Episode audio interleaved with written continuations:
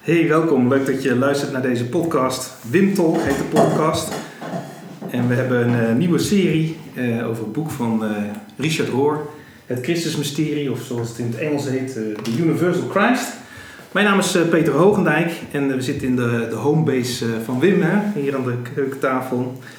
Um, Wim, we gaan uh, een best wel een pittig hoofdstuk bespreken. We doen het nu voor de derde keer, hè? Eigenlijk. ja, eigenlijk wel, hè? We hebben het al een keer uh, ruimschoots voorbesproken. Toen hebben we het opgenomen en toen bleek uh, het geluidsbestand niet te bestaan. Ja. Dus we gaan in de herhaling. Nou ja, God is ook een God van de herkansing. Hè? Dat als het de eerste keer niet goed gaat, doen we het gewoon nog een keertje. En een derde dus, keer. En een derde keer, dat maakt allemaal niet uit. Ja, we zitten hier lekker in de bijkamer. Dus uh, nou, gaan we eens gewoon uh, aan, aan de slag. Hè? Nou ja, laten we maar bij het begin beginnen, hè, want dat uh, doet dit hoofdstuk ook. Dit hoofdstuk begint gewoon in Genesis 1. Om erachter te komen wat, wat de titel Christus inhoudt. Want het hoofdstuk heet Christus is niet Jezus' achternaam. Een, een stukje humor denk ik ook in de titel. Maar hij zegt, om dat te begrijpen moeten we aan het begin beginnen.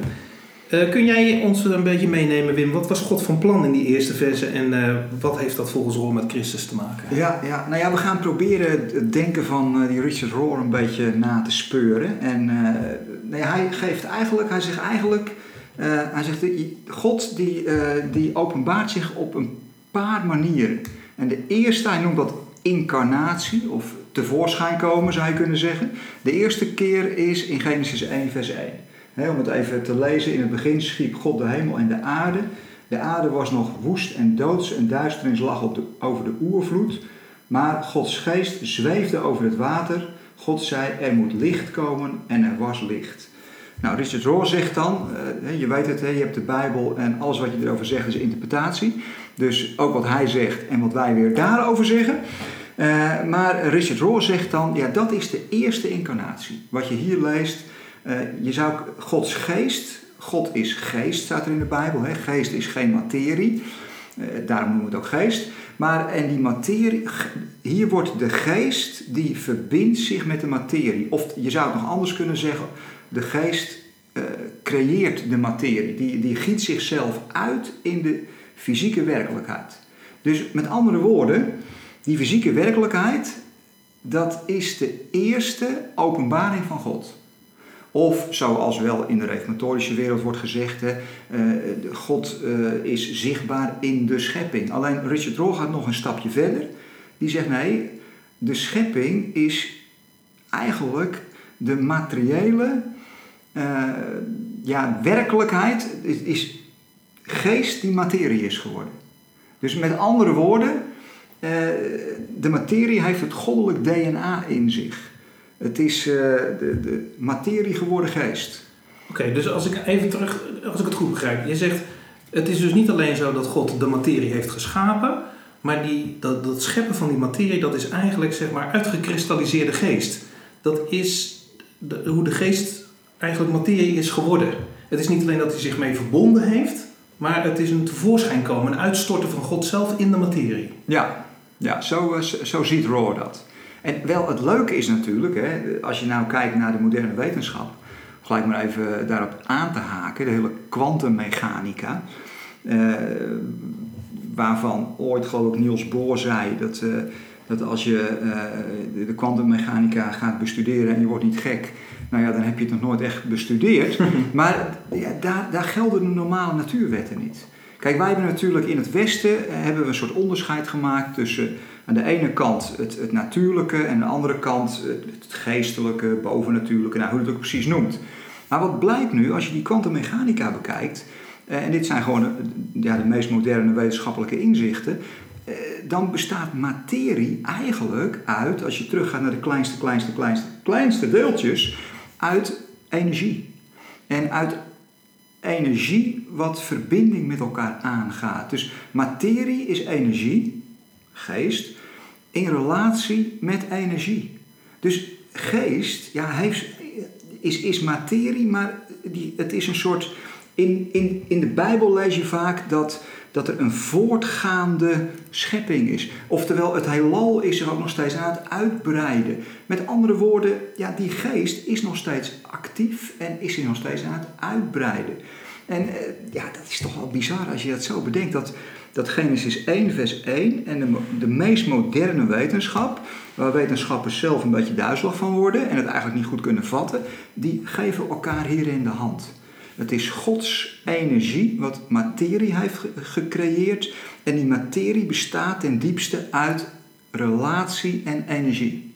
Jeetje. Ja, nou, dan zijn we ook gelijk wel op het diepste punt eh, gekomen qua uh, kennis en, en, en doorvorsen.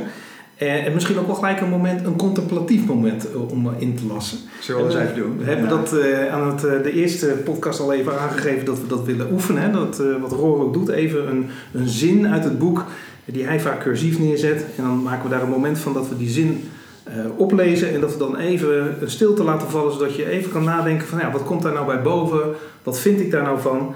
Uh, en de zin die ik heb uitgekozen is deze. Al het zichtbare, zonder uitzondering, is de uitstorting van God zelf. Al het zichtbare, zonder uitzondering, is de uitstorting van God zelf.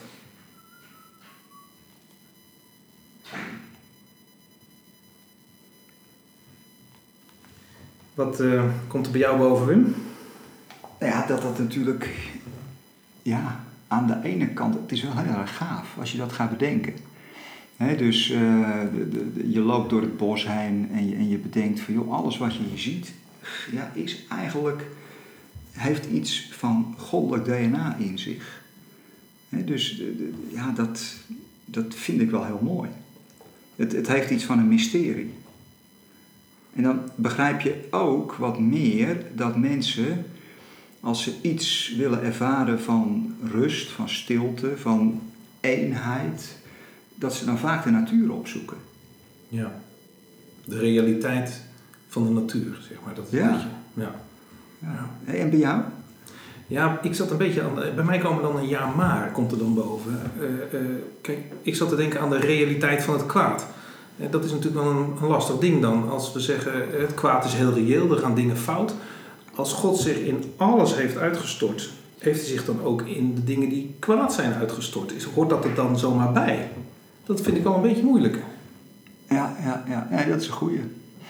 Ja, ik weet, Richard Rohr die, die zegt op een gegeven moment, hè, hij zegt ja, wanneer, waar begin je? Begin je bij Genesis 1 vers 1, dan begin je eh, met het feit, hè, in Genesis 1 staat, het is goed, het is goed, het is goed, het is goed, het is goed, was nummer 5. En dan komt nog een keer, het is zeer goed. dus in potentie is alles zeer goed. Het, het, is, het, het heeft het goddelijk DNA in zich, maar in potentie. Uh, C.S. Lewis die zegt op een gegeven moment, ja, kwaad op zichzelf bestaat eigenlijk niet. Kwaad is verdorven goed. Hmm. dus het is gecorrumpeerd goed. Kijk, en in die zin, ja, bestaat er kwaad. Maar ik, ik denk niet zozeer als onafhankelijke macht, alsof er een soort uh, twee uh, oerprincipes zijn die met elkaar strijden of zo. Nee, er is één oerprincipe, dat is geest. God is geest. En, en, en materie is daar een uitstorting van. Maar er is ook zoiets als vrijheid. En, en, en, en verbondenheid en liefde. En, en vrijheid creëert een risico. Hmm. Uh, en ja, je ziet in de Bijbel dat, dat bij de mens, dat, dat mensen die in potentie dat goddelijk DNA in zich hebben, je kunt het geweten noemen, je kunt het ziel noemen, je kunt het uh, de, de, de, de God spot noemen, wat ook wel wordt, wordt gezegd. Maar ja, je hebt vrijheid om, om daar op verschillende manieren mee om te gaan. En, en ja, ook op foute manieren, eh, gecorrumpeerd goed. Maar dan toch blijft al die potentie nog wel aanwezig. Je moet bijvoorbeeld denken aan Jezus en die moordenaar aan het kruis. Nou, die moordenaar die had duidelijk, uh, met zijn potentie was hij allerlei kanten op gegaan. Uh, en dat was kwaad. Dus dat, dat goede, dat was kwaad geworden. Mm hij had zelfs het goede nodig om het kwade te kunnen uitvoeren. Hè? Want hij had zijn spieren nodig, dat was allemaal goed. Hij had misschien gereedschap nodig, dat was allemaal goed. Alleen hij doet er iets fouts mee. Maar dan zie je die moordenaar aan het kruis. Dan zie je in potentie is dat goede nog steeds aanwezig. En dat boort Jezus dan aan. Zonder hem te veroordelen. Die moordenaar zegt van ja, hoor eens, ik hang er omdat het mijn eigen schuld is. En, en, en, en jij hangt hier, Jezus, omdat, maar jij bent onschuldig. En, en dan zegt Jezus van joh, jij zult met mij in het paradijs zijn. Dus, dus hij haakt altijd aan bij dat goede. Zijn er dan geen consequenties voor het kwaad? Ja, dat denk ik wel. Uh, straf, ik denk dat straf niet het goede woord is, maar, maar wel herstel is er nodig. En herstel voelt, denk ik, voor degene die hersteld wordt als straf. dat geldt ook voor die moordenaar. Hij hangt wel aan, het, aan dat kruis en dat is wel een consequentie van wat hij gedaan heeft. Maar Jezus boort richting herstel. dus kwaad niet als macht op zichzelf, maar als verdorven goed. Ja. Ja, dus als ik jou goed begrijp, is kwaad ook niet een, een hoe je dat zeggen, een substantie, een realiteit van zichzelf, maar iets wat.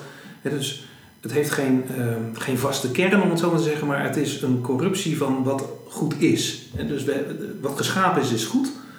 Alleen wat eraan afgedaan wordt, dat is wat je kwaad kan noemen. Maar kwaad uit zichzelf kan niks bouwen, om het zo maar te zeggen. Ja, kwaad kan eigenlijk alleen maar uh, ja, dingen, het, het goede misbruiken. Ja, precies. En dan zelfs nog blijft het ergens nog het goede. Hmm.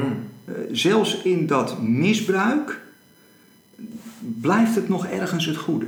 Alleen omdat het gecorrumpeerd is, is het des te duisterder. Ja.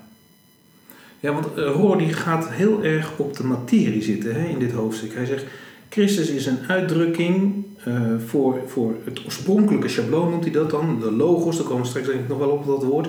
Waardoor alles is geworden. En zonder dit is geen ding geworden dat geworden is. Hè. Hij Johannes 1 vers 3 aan. Kun je uitleggen waarom, de, waarom Roor dit zo nadrukkelijk op het fysieke, het materiële toepast. En dit zelfs het, ja, het unieke van het christendom noemt. Dat God zich heeft uitgestort in het materiële. Oké, nou ga eens een poging wagen om in het denken van Roor een beetje te duiken. We hadden het nog eigenlijk nog niet over de Christus gehad en over logos gehad. Kijk, Genesis 1 vers 1, dat begint met God de geest. Hmm. Maar Roor koppelt dat aan Christus.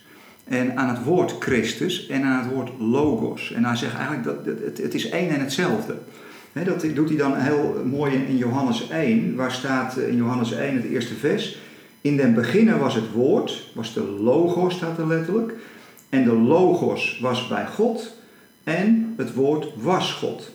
Dit was in den beginnen bij God. En alle dingen zijn door dat woord gemaakt. En zonder dat woord is geen ding gemaakt dat gemaakt is.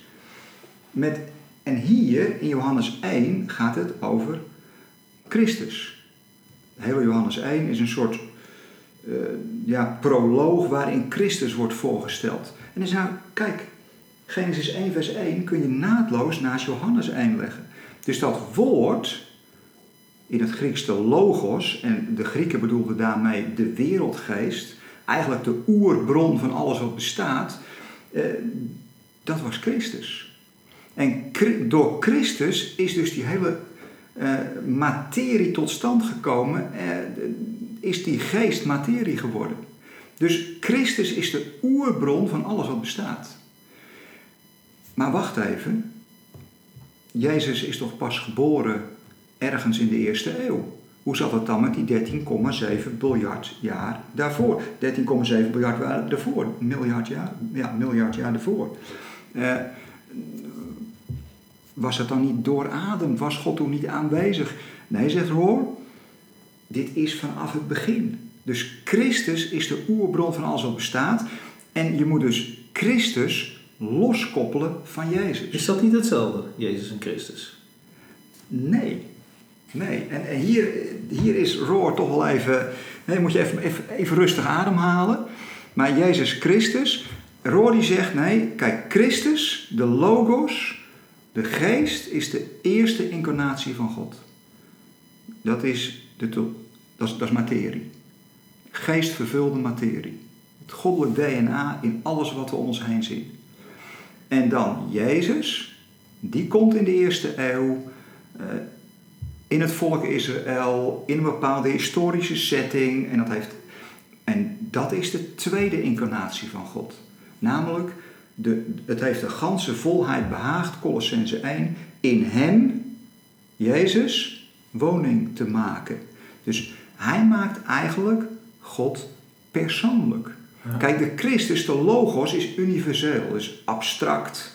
Kun je, en, en trouwens, die logos, dat vind je natuurlijk bij de Grieken, maar je vindt het bij de boeddhisten, bij de hindoes, bij de Joodse profeten, eh, in de islam. Je vindt dat eigenlijk in alle inheemse godsdiensten. Die logos is zeer universeel en is ook niet in competitie met welke religie dan ook. Die is er gewoon. Of je daarin gelooft of niet, door die logos is alles tot, tot stand gekomen.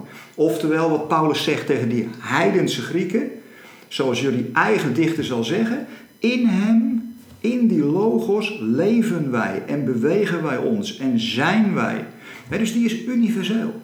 Alleen ja, dat is niet persoonlijk. Dat is abstract. Uh, je zei al, ja, dat is materie. Uh, en dan de tweede incarnatie van God is in een mens, is in Jezus. En, en, en nu wordt het ook persoonlijk. En wat is nou het unieke selling point van het christendom? Aldous Richard Rohr dat het universele en het persoonlijke samenkomen. Ja, want Jezus krijgt uiteindelijk wel de titel de Christus. Ja, in Handelingen 2, vers 36, voor de meelezers onder jullie, uh, zegt Petrus: Zo heeft God hem verklaard tot Here en tot Christus. dus, dus het valt allemaal samen in die persoon Jezus. Uh, ja, en, dat, en dat uh, Aldous Roar maak dat ook zo belangrijk. Want als je alleen het abstracte hebt, ja, daar kun je niet mee leven. Dat, dat is onpersoonlijk. Mhm. Eh, wat moet je daar precies mee, hoe kun je daarmee verhouden als mens? En dan komt dat persoonlijke erbij. Jezus van Nazareth. Een mens waarmee je kan identificeren, die opkomt voor de zwakken, die laat zien wat het is om een volkomen mens te zijn, uh, die eigenlijk in zijn lichaam, geest en lichaam samenbrengt in, in, in volmaakte harmonie, ja, daar kun je je mee identificeren. En dan heb je de Christus en je hebt Jezus. En, en ja, dat is eigenlijk ja, het, het complete pakket, zou je kunnen zeggen, waardoor God zichzelf uh, bekend maakt. Ja, nog even doorgaand op die Christus, want dat is wel een heel centraal thema in dit eerste hoofdstuk en ook best wel pittig. Um, hij zegt dus: Christus is de samenstelling van materie en geest op één plek verenigd. Opdat ook wij het op elke plaats samen kunnen laten gaan, zegt hij. En hij probeert dat een, via een analogie, via de natuurkunde, zeg maar, over slivers of light heeft hij. Ja, ik lees het in het Engels heel boek, dus dat zijn zeg maar lichtpartikels, dan heeft hij het over neutrino's. Hij probeert iets van het licht en hoe dat natuurkundig in elkaar zit, om van daaruit ook te laten begrijpen waarom Jezus zichzelf het licht der wereld noemt. Kun jij die parallel wat duidelijker maken? Waarom ja, dat doet? Ja. Nou, ik doe een poging. Kijk, het begint in Genesis 1. Hè? Wat is het eerste wat God doet? Het eerste wat hij doet in Genesis 1 is... Uh, het eerste wat hij zegt... zou een leuke quizvraag zijn. Wat is het eerste wat God zegt in de Bijbel? En God zeide, daar zij licht en daar werd licht. Johannes 1. Wat is het eerste uh, wat er gebeurt? Nou, daar staat in vers 4... In hetzelfde was het leven en wat, is het, wat gaat dat leven dan doen? Dus in het woord, in de logos is leven. En het leven was het licht der mensen. Dus ook hier weer licht. En het licht schijnt in de duisternis. En de duisternis heeft hetzelfde niet begrepen. Of sommige andere vertalingen, de duisternis heeft het licht niet in zijn macht gekregen. Nou, wat, wat haalt Richard Horno aan? Er zijn ook dit is weer moderne wetenschap die eigenlijk uh, deze geestelijke waarheden raakt. Het komt steeds dichter bij elkaar. Hij zegt, ja, er zijn uh, uh, neutrino's. Ik weet niet of je er wel eens van gehoord hebt. Neutrino's, wel eens van gehoord? Ah, ja, ik wel. Jij hebt er wel eens van gehoord? Ja, maar jij bent veel wetenschappelijker dan ik. Ja, ik, ik dacht eens dat het een soort ijsjes waren, maar het schijnt iets heel anders te zijn. Oh ja, ja, ja. Neutrino's, dat zijn lichtsnippertjes en die, die, die bestaan in het hele universum. En nergens in het hele universum is het volkomen duisternis. Want overal in het universum heb je die lichtsnippertjes. En die lichtsnippertjes, ja, die, die, die, kun, je, die kun je niet uitdoven. Die, die zijn er gewoon. En, ja, en hier zie je dat weer geestelijk verwoord. het eerste wat er geschapen wordt is dat licht. En licht is op zichzelf, ja, wijst niet zozeer naar zichzelf, maar licht zorgt juist dat je helder zicht hebt, dat je alles goed kunt zien. dus de Christus zorgt dat er licht komt. Het staat ook heel hoopvol, want uh, de licht, dat, dat licht kan dus ook niet verslagen worden door welke duisternis dan ook. Er is altijd dat licht. En, uh, en als, als dan Jezus komt, dan zegt hij, als de Christus, ik ben het licht der wereld. En dat is trouwens mooi, uh, Roor noemt dat voorzichtig de derde incarnatie. Ja, daar moeten we op een ander moment nog maar eens wat nader bij stilstaan, want we gaan wel een beetje snel. Ik kan me voorstellen dat je denkt van, waar gaat dit heen? Het gaat de goede kant op hoor. Uh, tenminste, dat denk ik. Misschien heb je hem al uitgezet, denk je, het gaat een foute kant op. Maar in ieder geval, hij noemt dat heel voorzichtig de derde incarnatie. Want wie worden nog meer lichtdragers genoemd? Mm, ja, wij natuurlijk. Mensen. Ja. He, op een gegeven moment zegt Jezus zelfs tegen zijn leerlingen: Jullie zijn het licht van de wereld. Ja. En een stad die op een berg ligt, kan niet verborgen blijven, want je ziet dat licht. He, dus die voortgaande openbaring, het begint bij de Logos, dan komt Jezus, dan wordt God persoonlijk. En daarna gaat die openbaring verder in wat Paulus noemt het openbaar worden van de zonen Gods. Het lichaam van Christus. Het lichaam van Christus, dat is zich nu aan het ontvouwen. Ja. ja. Uh, en dat heeft allemaal te maken met ja, een soort stukje bewustwording ook. Ja, nog even, want jij zei over die tweede incarnatie dat dus uh, Jezus kwam en dat uh, God zich daar zeg maar persoonlijk, hè, dus in openbaart. Dus aan Jezus kan je zien hoe Gods persoon is, hoe die in elkaar zit, om het zo maar even plat te zeggen. En wij geloven natuurlijk dat Jezus is geboren in de tijd, als mens, en dat God op die manier in de wereld kwam. Maar als ik Roor een beetje goed lees, dan draait hij dat een beetje. Dat, dat interpreteert hij net iets anders. Hij zegt ja, het woord werd vlees, maar hij suggereert het om te zien als dat Jezus zeg maar voortkwam uit een reeds Christus doorweekte wereld, zoals hij het noemt. Kun jij die, dat perspectief even wat beter neerzetten?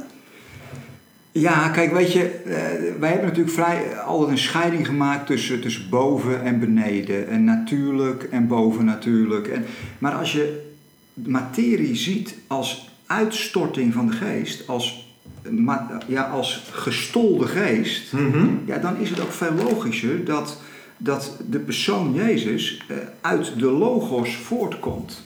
He, en dat lees je natuurlijk heel sterk in Johannes 1. Want in Johannes 1, daar, daar lees je het ook letterlijk.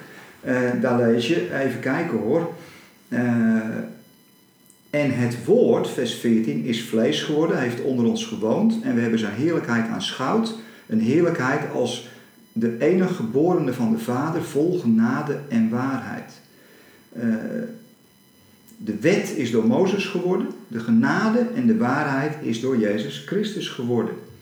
Dus uh, vlees komt voort uit die logos. Dus ook Jezus komt in feite voort uit die logos. Hmm. Uh, ja, en, dat, ja, en, en het onderscheid boven en beneden, ja, dat is natuurlijk heel kunstmatig. Uh, trouwens, tussen haakjes, je zou bijna kunnen denken dat dit een soort naïef pantheïsme is. Hè? Dat, dat God samenvalt met de materie. Ja. ja dat is natuurlijk niet zo. Uh, dat is in het Bijbelse denken niet zo, maar ook in het denken van Rohr is dat absoluut niet zo. He, die zegt, nee, wacht even, ik ben een panentheïst.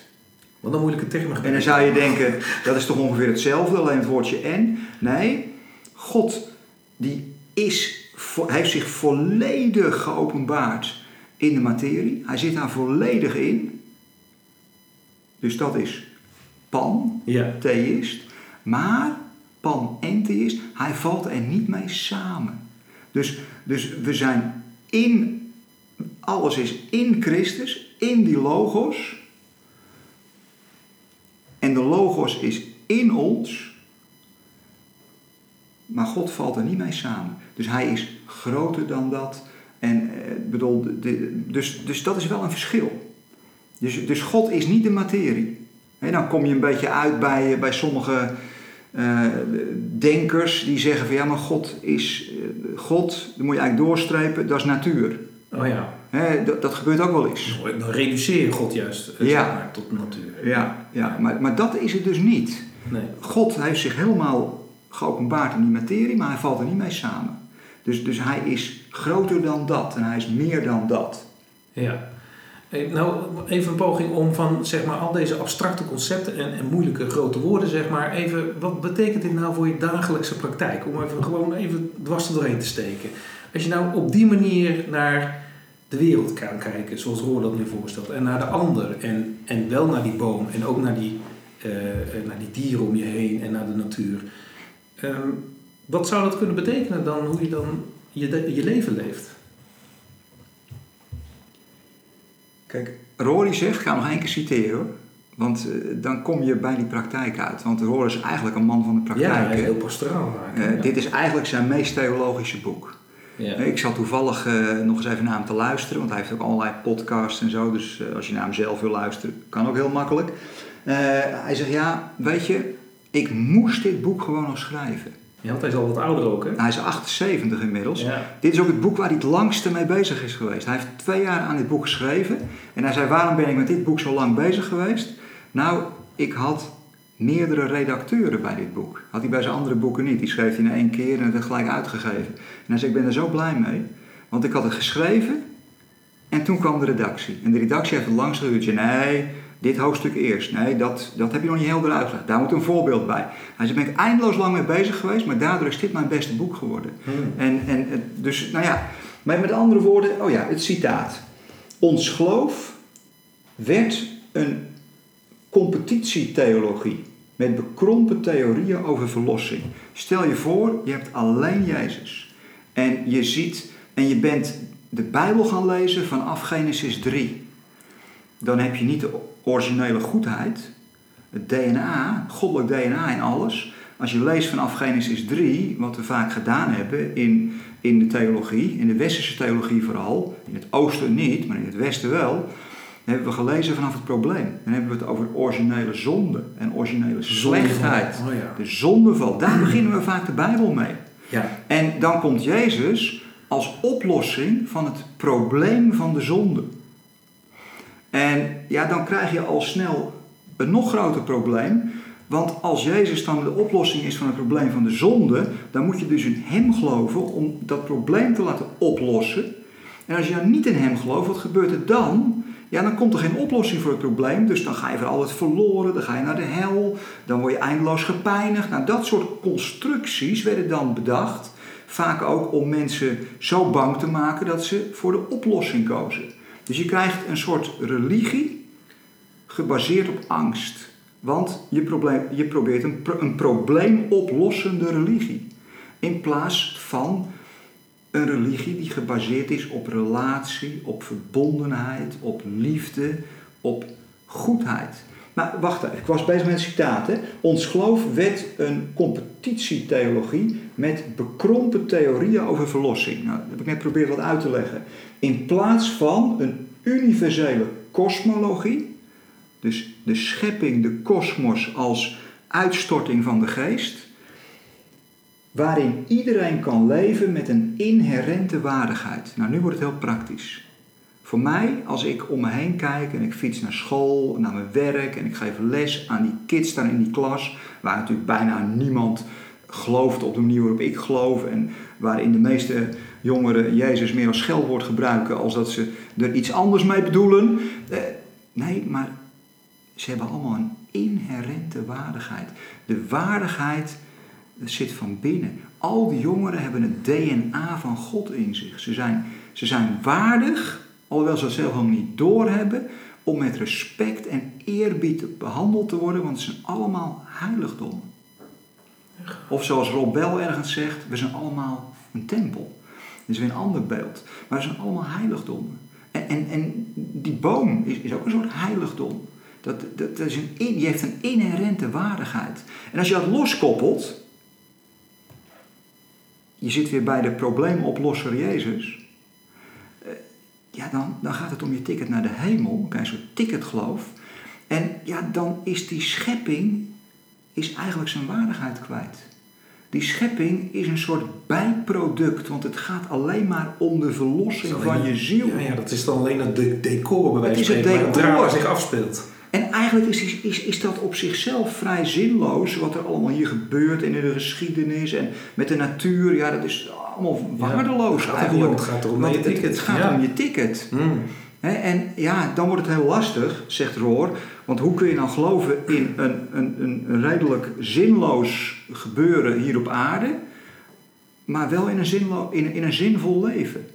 Ja, dat wordt heel lastig. Dat wordt heel lastig. Dan, dan, dan leef je in een soort gespletenheid. En, en dan krijg je het bijna niet bij elkaar. Uh, terwijl, ja, als je de schepping ziet als geestgeworden materie met een ingeschapen waardigheid, dan ga je heel anders met de dingen om. Ga je heel anders met de schepping om, met andere mensen om, met de natuur om. Uh, ja, hij is niet voor niks een Franciscaan. Hè? Franciscus van Assisi zegt uh, Roor, ja, Franciscus die deed het gewoon. Uh, hij zei, hij was een soort intuïtieve hij had een soort intuïtieve genialiteit. Ja, hij is een fan, hij is Franciscaan. Ja, Maar hij zei, hij, moeder aarde, vader boom. Nou, hij, hij deed dat gewoon in de praktijk. Hij zei, wat ik nu probeer is hier een theologische basis aan te geven. Ja. Aan wat Franciscus gewoon in de praktijk deed. Is dat ook waarom het eigenlijk ook wel op een stuk weerstand stuit in onze huidige westerse wereld? Omdat wij toch wel aan die andere kant zijn beland in onze postmoderne samenleving. Dat ja, de wereld, hè, als je al gelooft, dan geloof je toch dat de, hemel en de aarde vernieuwd zullen worden. Dus dat komt allemaal wel in orde. Dus die milieuproblemen, dat staat dan misschien toch wel wat verder van je af dan dat je vanuit zo'n blik als roor uh, gaat kijken. Is, is dat iets wat, wat je herkent, dat dat uh, eigenlijk die fundamentele heelheid niet zo past in ons wereldbeeld? Ja en nee. Kijk, als je kijkt naar, uh, in, vooral in de, in de 19e eeuw, is, is de wetenschap natuurlijk een, een vrij uh, dogmatische kant op gegaan. Hè? Uh, ook in, in ja, als je kijkt naar specialisme, het is allemaal steeds specialistischer geworden. Dus eigenlijk steeds meer verdeeld, die hele wetenschap. zonde eigenlijk, want ja, wetenschap probeert juist een soort ver, coherente verhaal te maken. En in plaats daarvan zijn het allemaal hele kleine onderdeeltjes geworden. Maar wat je wel ziet in de kwantummechanica, in, in, in veel nieuwere wetenschap, sommigen hebben het over weer een nieuwe wetenschappelijke revolutie die bijna aan de gang is, mhm. daar zie je juist dat coherente verhaal weer terugkomen. daar, daar zie je die, die eenheid weer steeds meer terugkomen. en ik denk, uh, ja, daarom hebben we, ja, we even kijken hoor, wat was ik nou mijn verhaal? Ja, in die wetenschap zie je dus nu weer uh, die heelheid wat terugkomen. Yeah. Ja, en in het christendom ja, in het christendom hebben we natuurlijk. Je hebt een, een, soort breuk gehad tussen het Oosterse christendom en het Westerse christendom. Dat was vroeg, hè, die breuk, of niet? 1054. Hmm. Dus het, het, viel mee, maar toch redelijk vroeg in het christendom. En, en, en je ziet in het oosten is die heelheid veel meer bewaard gebleven. He, daar, daar, daar, daar noemt men uh, uh, ja, de, de, de openbaring van God en die derde incarnatie noemt men ook uh, deel krijgen aan de goddelijke natuur. Daar moeten we misschien een mhm. ander moment maar eens over hebben, dat is ook een spannende. Maar in het westerse christendom, dat is veel meer rationeel geworden. En je zou kunnen zeggen, het westerse christendom is veel meer een verbale godsdienst geworden. Het gaat erom of je de juiste dogma's gelooft, of je de juiste rationele argumenten hanteert. En, en als je niet precies het goed kunt beargumenteren en wat je precies gelooft, ja, dan val je buiten de boot, dan ben je een ketter. Ja, het gaat om dus de juiste beleidenis. Het gaat om de juiste beleidenis. Dus om de orthodoxie in plaats van de orthopraxie. Hmm. En orthopraxie is het juiste doen. Het juiste doen. Hmm. En, en vanuit het ja, juiste doen, dat heeft veel meer te maken met liefde. Dat heeft veel meer te maken met hoop. Veel meer te maken met vertrouwen. En het juiste zeggen en het juiste beleiden heeft veel meer te maken met die scheiding tussen die twee. Ja ooit, ik geloof bij dat, bij dat nieuwe boek van Rob Bell, wat die, nou ja, nieuw boek, het is al 15 jaar oud inmiddels. Je merkt het, ik ben geschiedenisdocent, voor mij is dat nog heel nieuw. maar uh, dat uh, over uh, de, de, de, liefde, hoe heet Love dat? Wins. Love Wins. Ja. Nou ja, onmiddellijk kreeg hij de kritiek, oh ja, onmiddellijk, onmiddellijk kwam de kritiek van, ja maar wacht even, en, en Gandhi dan? Oh ja. Want Gandhi deed toch het goede? Maar ja, het was geen gelovige in Jezus. Dus ja, dus met andere woorden, die gaat naar de hel. Ja. Uh, nou ja, daarin zie je zo duidelijk dat westerse. Hmm. Dus je kunt het goede doen in liefde, in verbondenheid. Roor zou zeggen, je bent in Christus. En je doet het goede. Maar volgens het westerse christendom geloof je niet de juiste dingen. En dan maakt het allemaal niet uit. Ja, dit staat zo in contrast met, met ja, de, uh, een zin die nu ook Roor in zijn boek, hè, daar zijn we nu eigenlijk ook wel even aan toe op dat moment, dat hoe God de dingen lief heeft. Dus hij, hij zegt, God houdt van de dingen, die heeft lief door ze te worden. ik moest eigenlijk denken aan, aan ja, ouders, ik ben zelf ook een ouder. Als je, als je lief hebt, dan komen er, als je de zegen mag hebben, kinderen. Dus je houdt van, van, van elkaar en door, vanuit die liefde ontstaat er iets. En hij zegt, God houdt van de, dingen door ze te worden. Um, bij, door zich met, met die dingen te verbinden.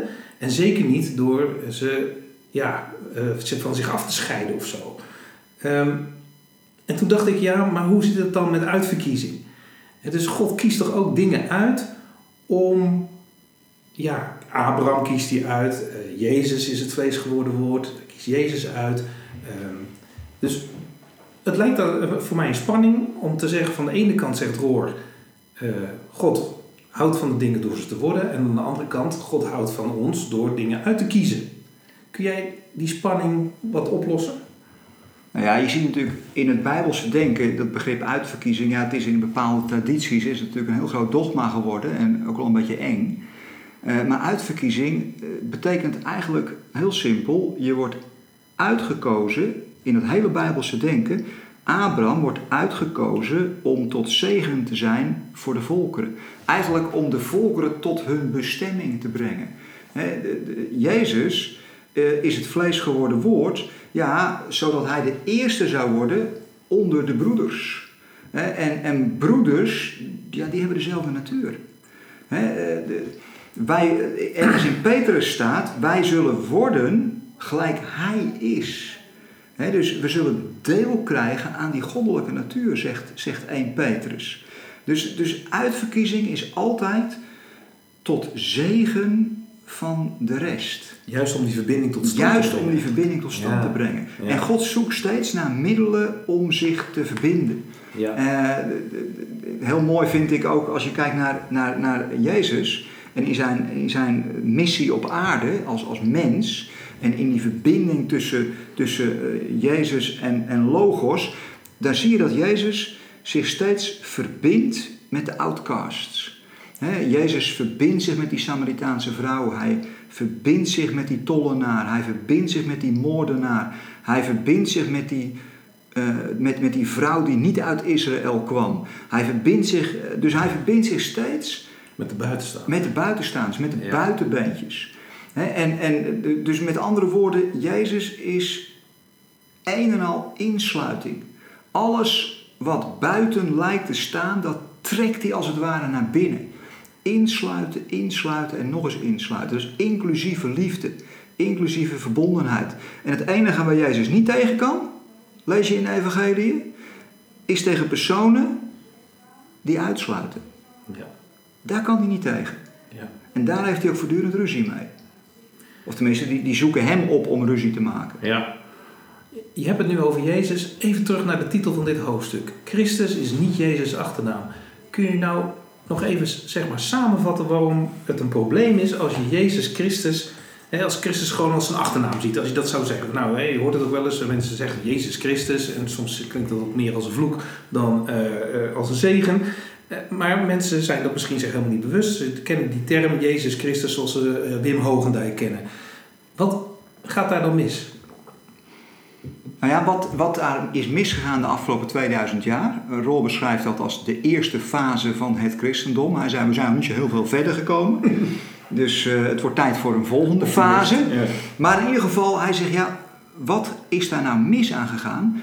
Nou, omdat we Jezus hebben losgekoppeld van de Christus is Jezus weliswaar persoonlijk, uh, maar is, die, is het soms wat te sentimenteel geworden? Is het heel erg individualistisch geworden? Ja. Ik en Jezus. We zien het ook is het een soort, Jezus. Ja. ja. is het een soort uh, escape geworden naar een andere wereld? Een escape bijna van deze planeet. Soms letterlijk, opname. Uh, en, en, dus het is een soort escape route geworden. Uh, de oplossing van een probleem, het probleem van de zonde. Dus met andere woorden, ja, eigenlijk is de missie van Jezus is steeds meer onder druk komen te staan, door, doordat we die Jezus min of meer hebben misbruikt eh, voor een stuk nationalisme. Eh, God met ons, stond op onze gulden vroeger. Mhm, mhm. Eh, God was voor de Fransen en was tegen de Duitsers. En we, dus we hebben Jezus aan alle kanten geclaimd voor onze nationalistische, maar soms ook individualistische agenda's. En, en dat kon omdat we hem loskoppelden van de Christus. Ja. Dus van het universele. Eh, en, en dat universele is niet in competitie. Zelfs niet in competitie met andere religies. Roor zegt op een gegeven moment: Jezus, eh, die had het natuurlijk prima in de gaten. Want Jezus was tenslotte eh, de, de volheid van God. De volheid van de Christus woonde in hem, in, in de persoon Jezus. Jezus heeft het ook bijvoorbeeld over een bruiloftsmaaltijd. En, en dan willen de kinderen niet komen. eh, die cultureel daartoe uitgenodigd waren. En dan uit alle hoeken en gaten, iedereen wordt uitgenodigd. Dus er zitten hindoes, er zitten boeddhisten, er zitten eh, inheemse indianenstammen. Ik, ik pas het maar even toe zoals Roren toepaste. Die zitten allemaal in, in, in die bruiloftszaal. Want die zijn allemaal namelijk in Christus. Alleen, soms zijn ze zich nog helemaal niet bewust van Jezus. Maar God is ook helemaal niet geïnteresseerd in een naam. Als de Joden vragen, of als Mozes vraagt, hoe moet ik u noemen bij de farao? Wat is uw naam dan? Nou, zegt hij, ja, eh, JHWH. Ik ben die er zal zijn.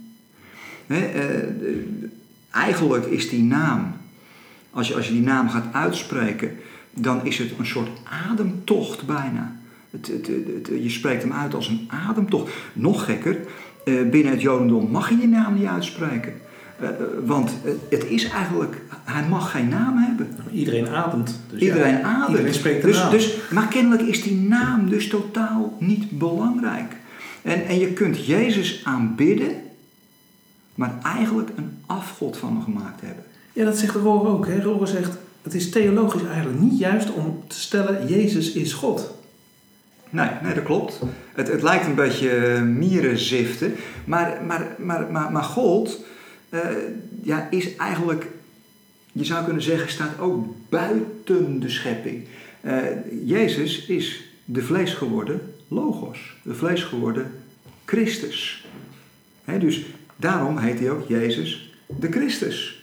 Maar niet Jezus de Theos, de God. Eh, nou ja, dit- het lijkt een, een wat, wat raar onderscheid, maar, maar, maar Rol maakt het, en ik denk wel terecht, als je in dit denken, in dit spoor volgt. Maar ik vind het dus heel belangrijk dat je dat universele en dat persoonlijke samen verenigt. Dat, Ja, kijk, weet je, alleen met het universele wordt het heel vaag. Hmm. Dan krijg je allerlei Griekse filosofieën met de eerste beweger, Aristoteles. En, eh, maar ja, dat kan een enkeling vatten. En, en, en de hobbyisten vinden dat leuk. Ik ben zo'n hobbyist tussen haakjes. Dus ik vind dat nog leuk ook. Maar eh, ja, weet je, wat heb je daaraan in de praktijk? Hij zegt maar, als je dat universele koppelt aan het uiterst persoonlijke. God, de, de logos is werkelijk vlees geworden, mens geworden in Jezus.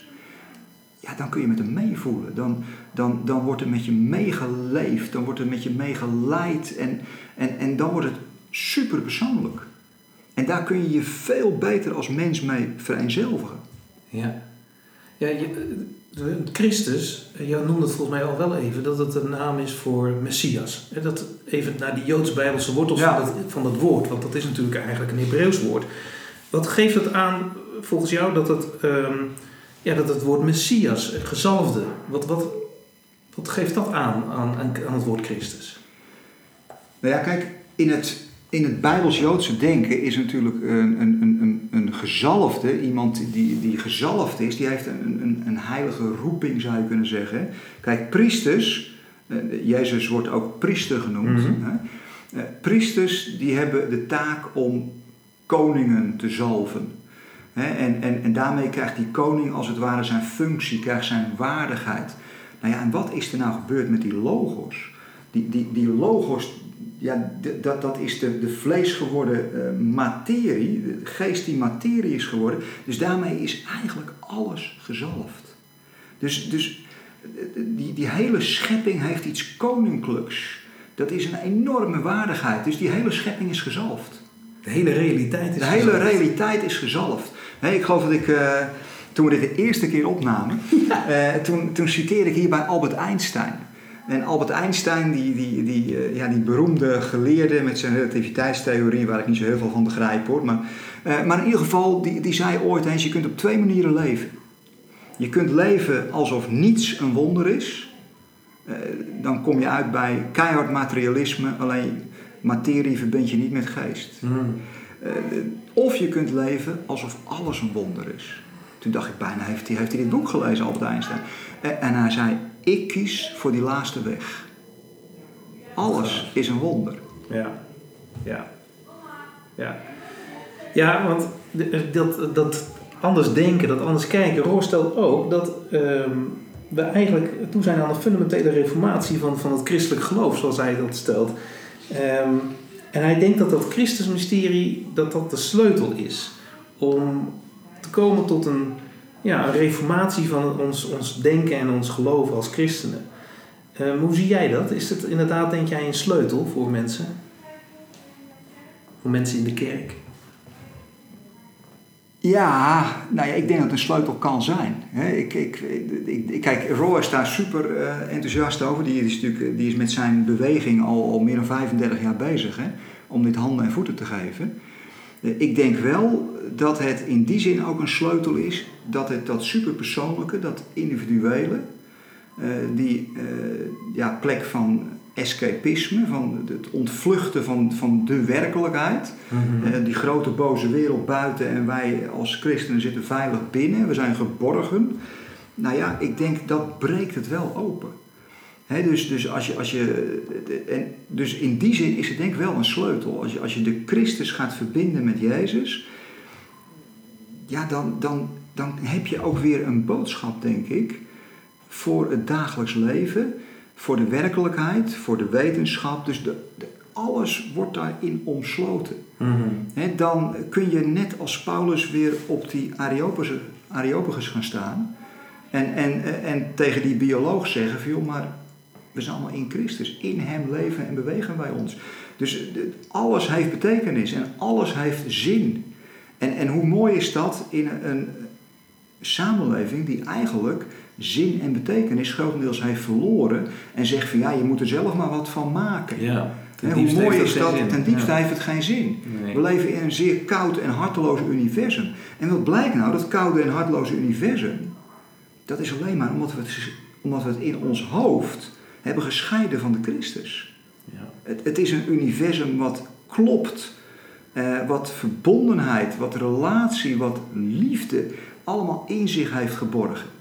En, en dat bruist aan alle kanten. Ja, en dan heb je toch een heel andere boodschap als dat je zegt van joh, je moet geloven in Jezus, want anders ga je verloren. Nou, daar zit natuurlijk wel een enorme kramp onder. Hè? Als je inderdaad denkt dat die verbondenheid er niet is, maar die verbondenheid pas komt als mensen de juiste keuze maken of de juiste woorden gaan zeggen. Dan zit je natuurlijk als kerk eigenlijk ook een beetje in de kramp van ja, het moet allemaal wel, we moeten wel mensen bij Jezus brengen. Terwijl mensen al lang ja, verbonden zijn. Dus we moeten het alleen gaan zien dat het zo is. Het, moet eigenlijk min of meer het stukje bewustwording, hè, die, die brandende braanstuik die al brandde, maar Mozes zag het nog niet. Of uh, Jacobus, of nee, Jacob, die een ontmoeting heeft met die engelen. Alleen uh, achteraf heeft hij pas door dat het een heilige plek was waar hij op stond, dat dat God daar was.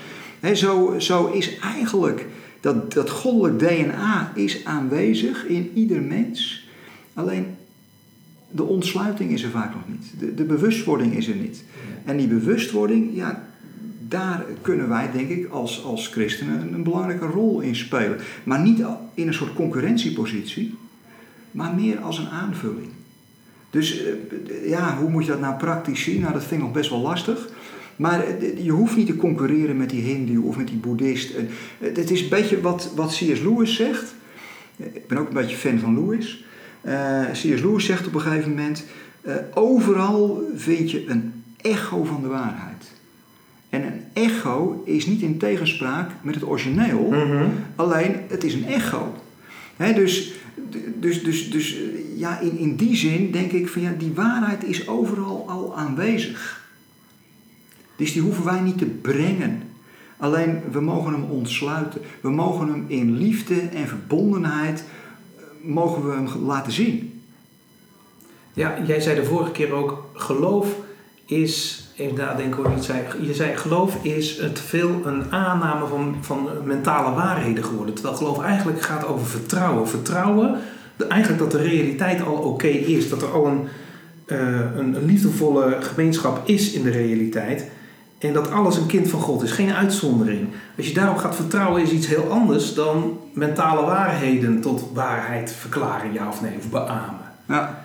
Is, dit, is, dit ook, um, is dit ook nog toe te passen op, op wat Rory zegt? Dat je zegt van ja, dat vertrouwen dat er een realiteit is die al helemaal gevuld is met Gods geest en dat je dat alleen maar hoeft te ontdekken, dat dat een ander geloof, om het zo maar even te zeggen, een ander geloof beleving ook kan zijn.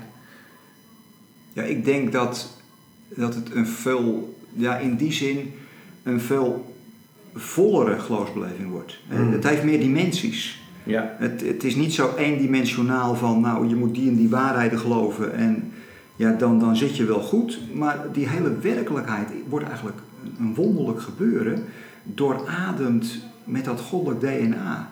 Dus het, het, het, je gaat anders naar, naar dingen kijken. Je gaat anders naar mensen kijken, naar de natuur kijken.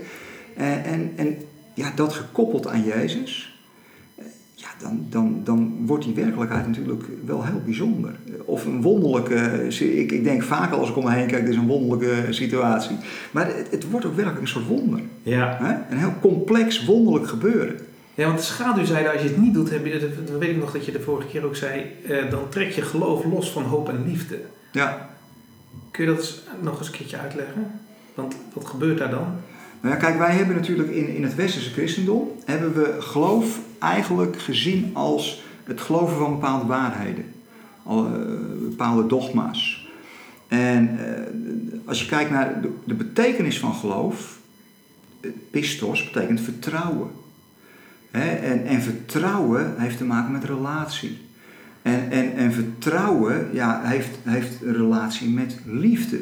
Want je vertrouwt iemand omdat je gelooft eh, dat die persoon betrouwbaar is, dat, dat, dat die liefdevol is, dat die goed is. Dus geloof en liefde hebben een verbinding met elkaar. En geloof, hoop en liefde hebben een verbinding met elkaar.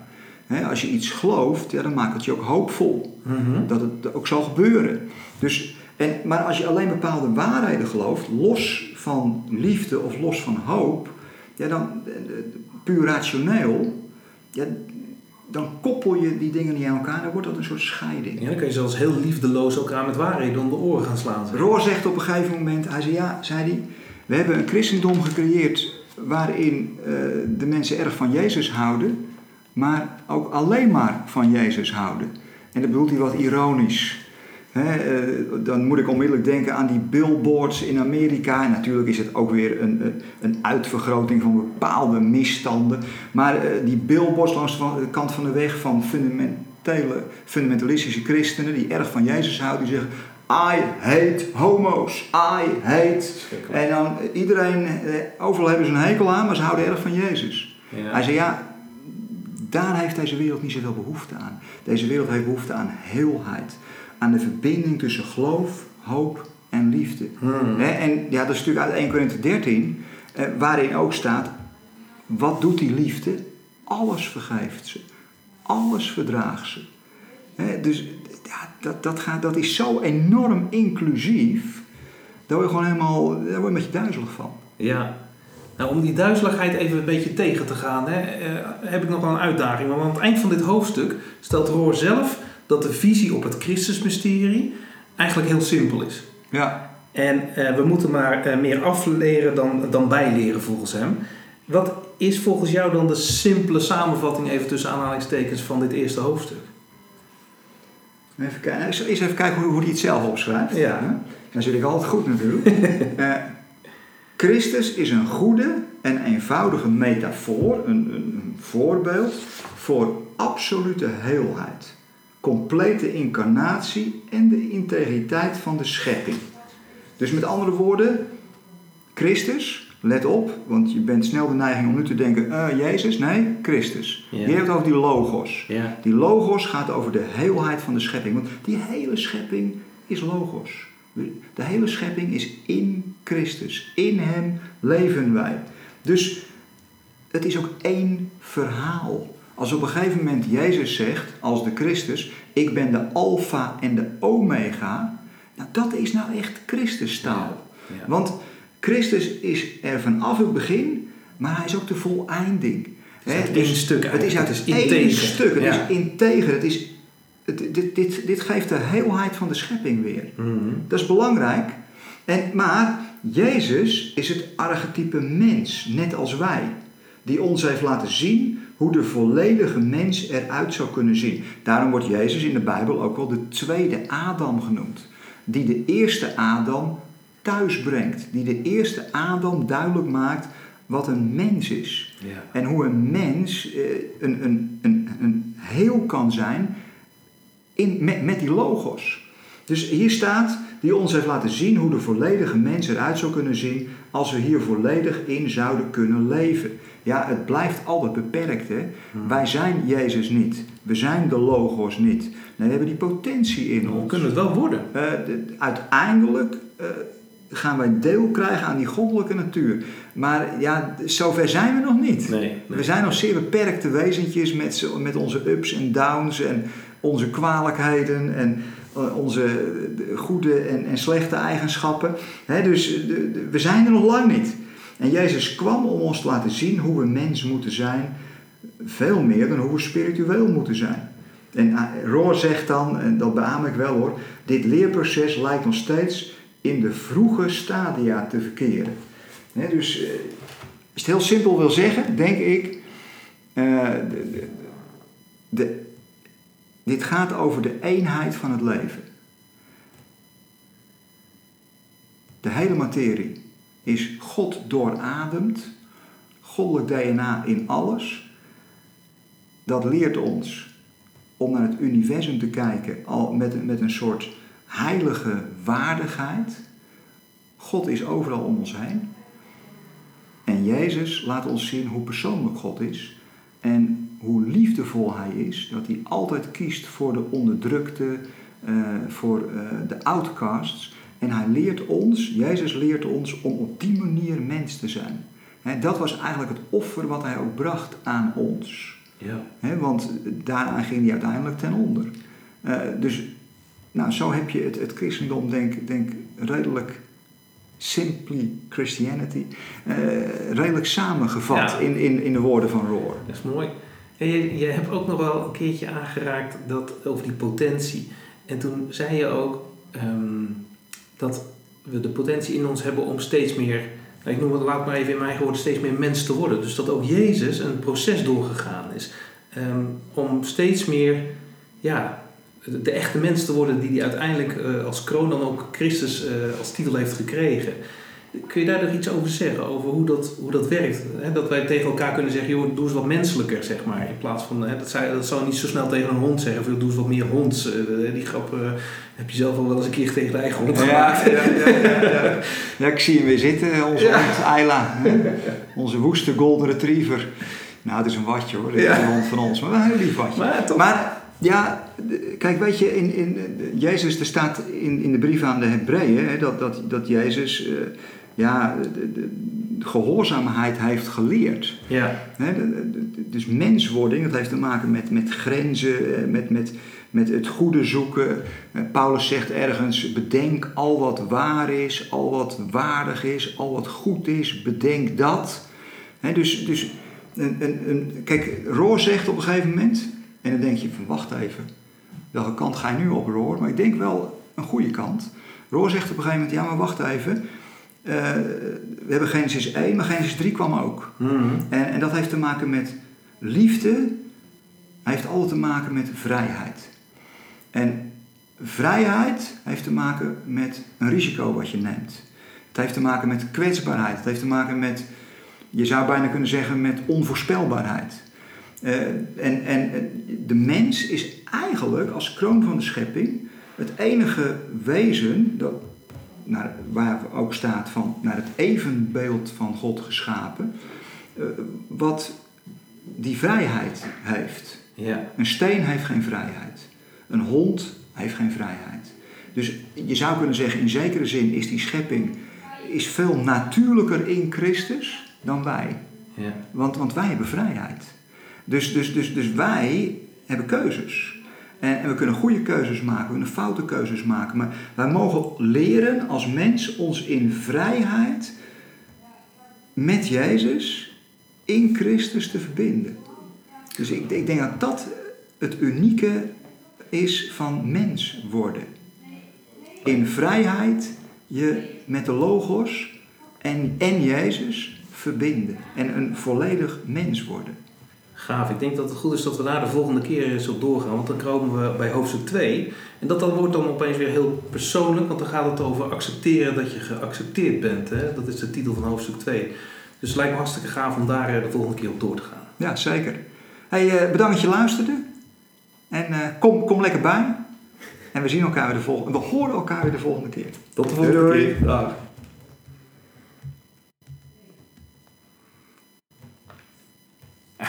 Dit steeds.